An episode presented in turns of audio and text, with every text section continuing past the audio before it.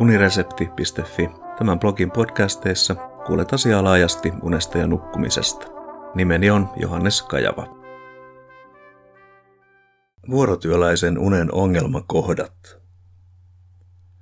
Vuorotyötä tekevän on huolehdittava virkeydestään epäsäännöllisen työn kuormituksessa, mutta toisinaan virkeyden vastapuoli, väsymyksen hallinta nukkumalla, jää vähemmälle huomiolle. Kofeiini, alkoholi ja päiväunet ohittavat unen huollon. Töihin keskellä yötä tai aamuyöllä, muutamaksi tunniksi kuten lehdenjakajat. Töihin tänään aamuvuoroon, huomenna iltavuoroon, sitten taas aamuvuoroon, yövuoroon ja niin edelleen, vuodesta toiseen. Suomalaisista työllisistä lähes neljännestäkin vuorotyötä vuonna 2014. Työolotutkimuksen mukaan kauppojen aukioloaikojen vapautumisen myötä vuorotyötä tekevien määrä ei silti juuri kasvanut. Syynä on todennäköisesti se, että vaikka kaupan alalla määrä kasvoi, joillakin muilla toimialoilla se väheni. Kirjallisuuskatsauksessa kansainvälisestä aineistosta tutkijat Sriane ynnä muut havaitsivat, että epäsäännöllistä työaikaa tai vuorotyötä tekevät huolehtivat enemmän virkeydestään kuin väsymyksensä hallinnasta nukkumisella.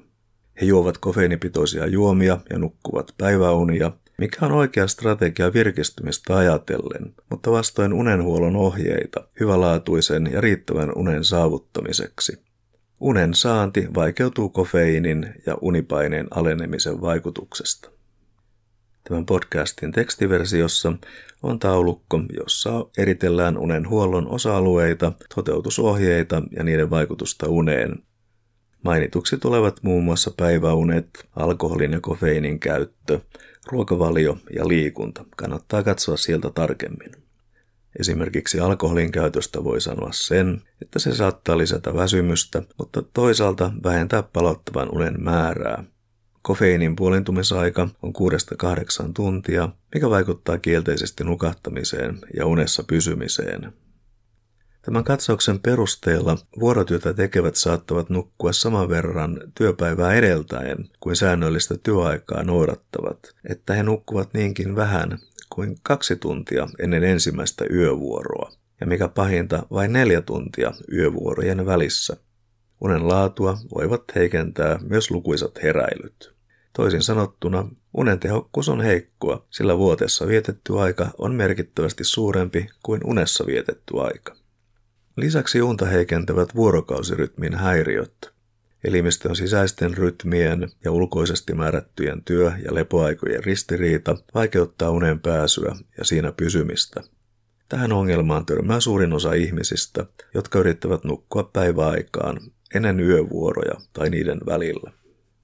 Alkoholin käyttö oli tutkimusten perusteella yleistä. Tämän keinon yleisyys vaihteli maantieteellisesti ja kulttuurisesti. Suomessa Toki, toki Suomessa vuorotyötä tekevä joi alkoholia erityisen paljon, kun mukaan luettiin myös vapaa-aika. Alkoholin jälkeen kofeiini oli toiseksi yleisin unen huoltoon kielteisesti vaikuttava aine. 60 prosenttia tutkituista nautti kofeiinipitoisia aineita, mutta vain 19 prosenttia lopetti käytön kuusi tuntia ennen nukkuman menoa. Myönteistä tietoa katsauksessa oli, että makuhuoneen valaistuksen himmentämiseen ja häiritsevien äänten torjuntaan oli kiinnitetty huomiota. Sen sijaan nukahtamista häiritsivät TVn katselu, pelaaminen ja älylaitteiden käyttö eri tarkoituksiin. Kirjallisuuskatsaukseen sisältyvistä henkilöistä suurin osa työskenteli hoitoalalla, heitä oli 37 prosenttia, seuraavaksi kuljetusalalla lähes sama määrä ja loput hälytystehtävissä, teollisuudessa ja IT-alalla. Osuudet vaihtelevat jonkin verran alueellisesti ja esimerkiksi Euroopassa matkailuala työllistää vuorotyöntekijöitä paljon.